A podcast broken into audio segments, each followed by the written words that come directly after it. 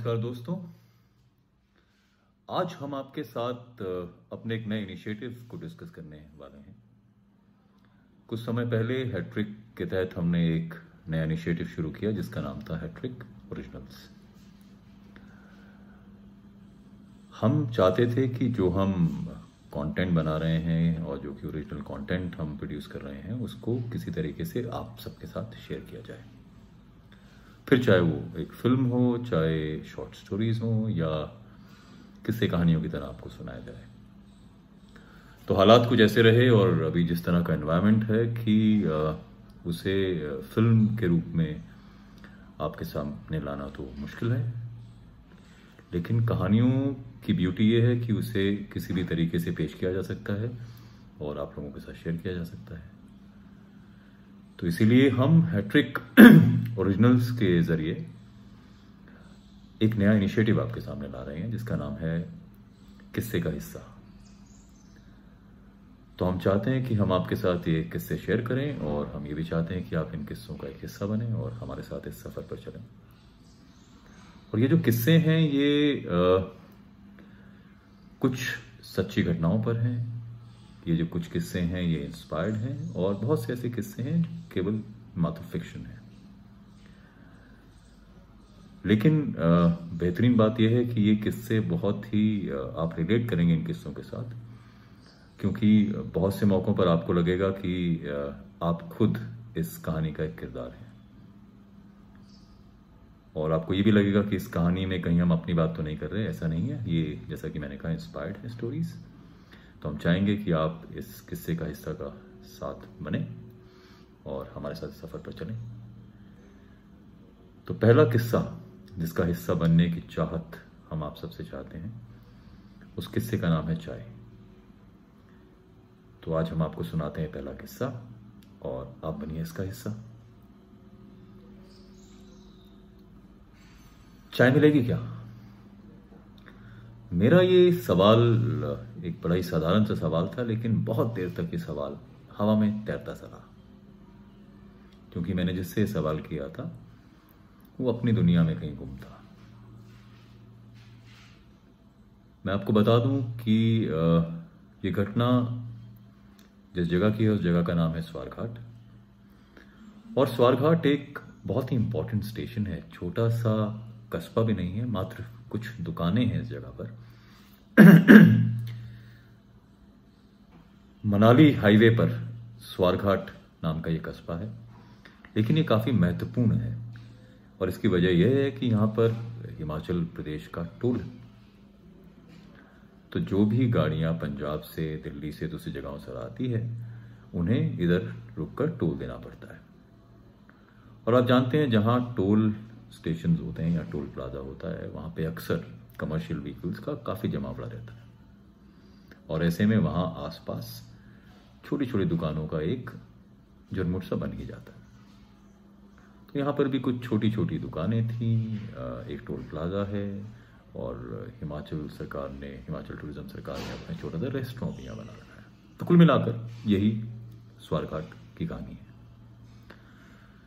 तो रात के बारह बज चुके थे और मैं स्वारघाट पे था और मैं एक छोटी सी दुकानदार से ये प्रश्न पूछ रहा था कि चाय मिलेगी क्या? दूध नहीं है साहब, चलेगा। अरे, बिल्कुल चलेगा साहब। और मुझे वैसे भी चाय जो है बिना दूध के पीने की आदत है। और चीनी भी नहीं है तो भी चलेगा। मेरी बात सुनकर वो चाय बनाने में व्यस्त हो गया। और इस बीच मुझे मौका मिला कि मैं आसपास अपने एनवायरनमेंट को देख सकूँ, समझ सकूँ। तो जिस दुकान के सामने मैं बैठा था, वो उसे दुकान भी नहीं कहा जा सकता। बेसिकली चार बाय चार की छोटी छोटी हाट की तरह की ये छोटी छोटी दुकानें थी और एक कतार में बहुत सारी इस तरह की दुकानें थी टीन का छप्पर और अगर दुकान की बात करें तो उसके अंदर सामने सलीके से कुछ रैक पड़े हुए थे जिन पे कुछ एक बिस्किट, नमकीन और इस तरह की चीज़ें थी। दुकान के ठीक सामने वो बेंच था जिस पर मैं बैठा हुआ था और मेरे सामने उसका एक मेज था जिस पर गैस स्टोव रखा था और मेरी चाय बन रही थी। कुल मिलाकर देखा जाए तो ये घटना बिल्कुल साधारण सी घटना है। हाईवे पे इस तरह की दुकानें, इस तरह के छोटे छोटे स्टेशन अक्सर देखने में आते हैं और जो कि पूरी रात खुले रहते हैं क्योंकि आवाजाही रहती है व्हीकल्स की, कमर्शियल व्हीकल्स की, पैसेंजर्स की। लेकिन खास बात, गौर करने लायक बात ये थी कि स्वारघाट में सिर्फ़ यही एक दुकान खुली हुई थी। और इसके पीछे दोस्तों, एक कहानी है। कहानी यह है कि पिछले छह महीनों में स्वारघाट और स्वारघाट से कुछ एक किलोमीटर इधर उधर दस हत्याएँ हो चुकी थी। और जिनकी हत्याएँ हुई थी, या तो वो ट्रक या लॉरी ड्राइवर्स थे, या फिर मेरी तरह अकेले सफ़र करने वाले रात को। अब ये सच था या सिर्फ़ मात्र एक गॉसिप या कहानी थी? इसका कोई पुख्ता सबूत तो नहीं था मेरे पास। लेकिन क्योंकि ये जंगल के आग की तरह इस तरह की बातें फैलती हैं और मैं इस रूट पर काफ़ी ट्रैवल करता हूँ, मनाली अक्सर जाना होता है तो मेरे कानों में भी ये सब बातें पड़ रही थी। तो हैरत की बात ये थी कि बावजूद इन सब घटनाओं के गॉसिप्स के, ये दुकानदार बहुत ही हिम्मत के साथ अभी भी डटा हुआ था रात को। और मेरे जैसे एक ट्रैवलर को बिल्कुल स्वागत भी कर रहा था और मेरे लिए चाय भी बना रहा था।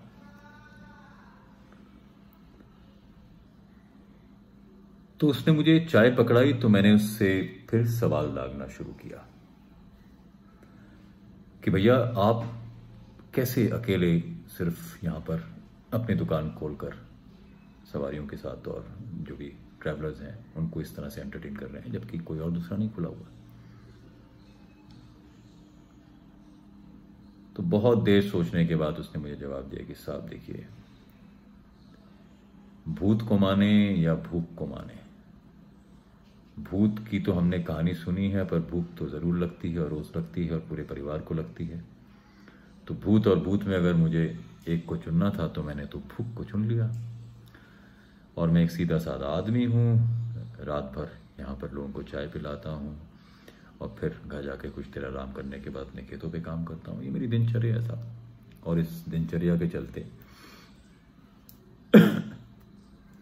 मुझे आना पड़ता है रात को भी, चाय की दुकान खोलनी पड़ती है।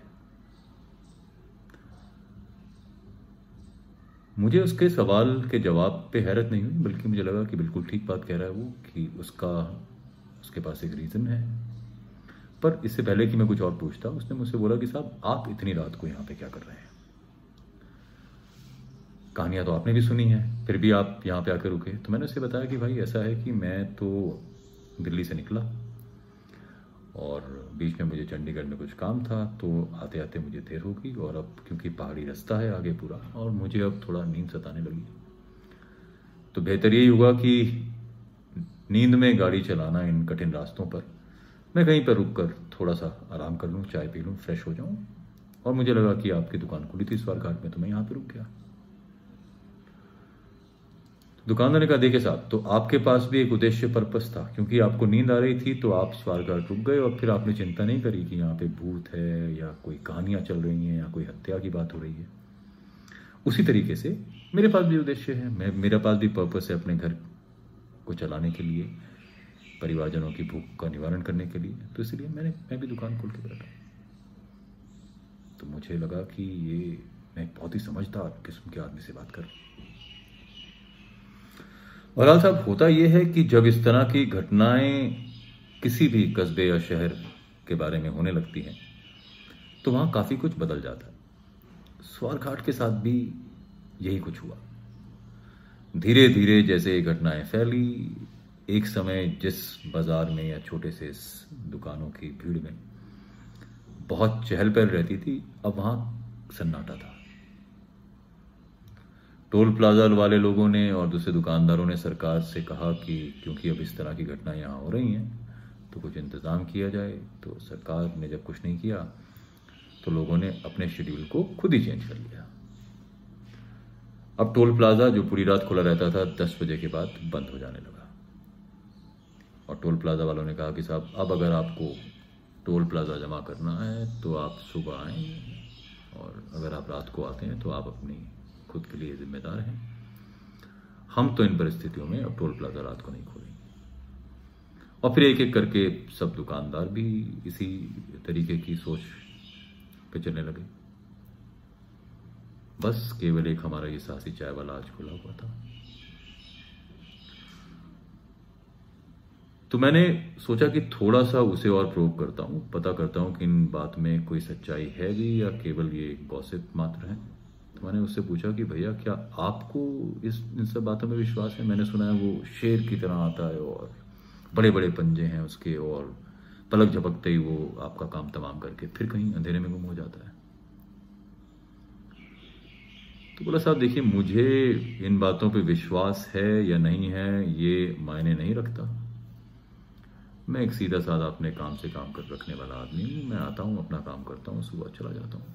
तो मुझे इन सब पे सोच विचार करने की कभी आवश्यकता लगी नहीं।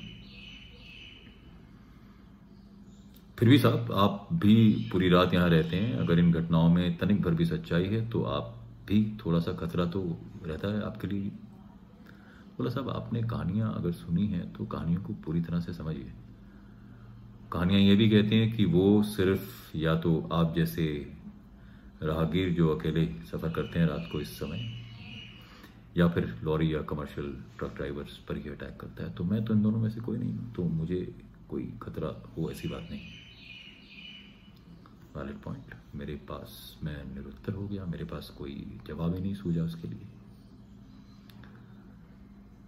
तो मैंने अपनी चाय ख़त्म की और सफ़र के लिए, आगे के लिए उससे मैंने थोड़ा सा पानी और बिस्किट लिया, क्योंकि मुझे मालूम है कि स्वारघाट से बिलासपुर तक के रास्ते में उतराई शुरू होती है तो फिर कोई दुकान कस्बा शहर नहीं है, सीधे बिलासपुर जाते हैं। तो लगा कि रास्ते के लिए कुछ सामान हो तो बेहतर है।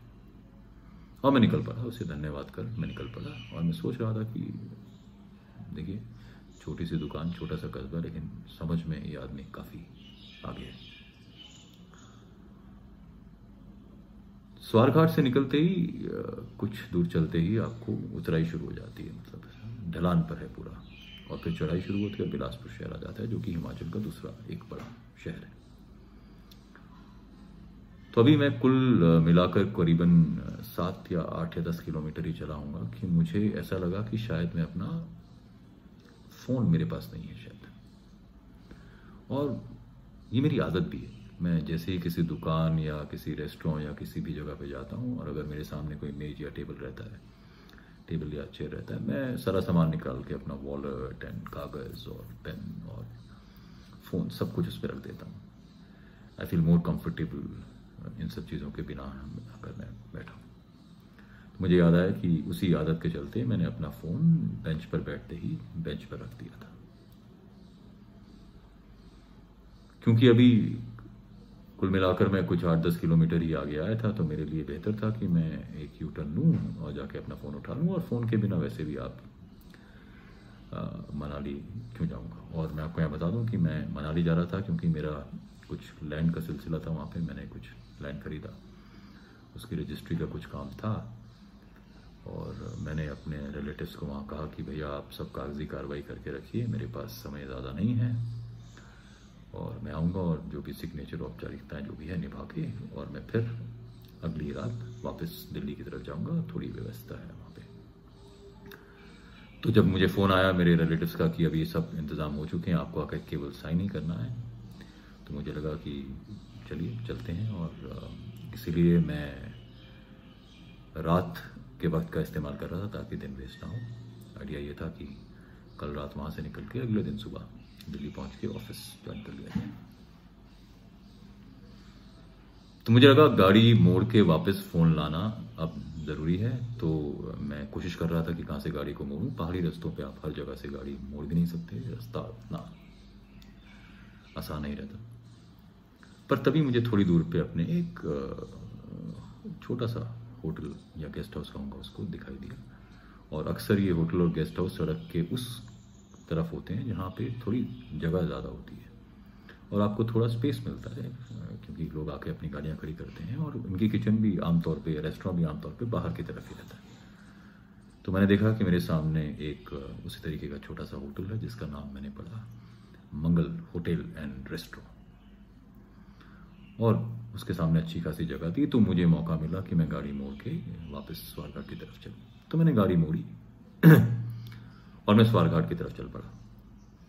चूँकि केवल सात आठ दस किलोमीटर ही गया था और रास्ता आमतौर पर इतनी रात को खाली रहता है तो मुझे ज़्यादा वक्त लगा नहीं स्वारघाट पहुँचने के लिए।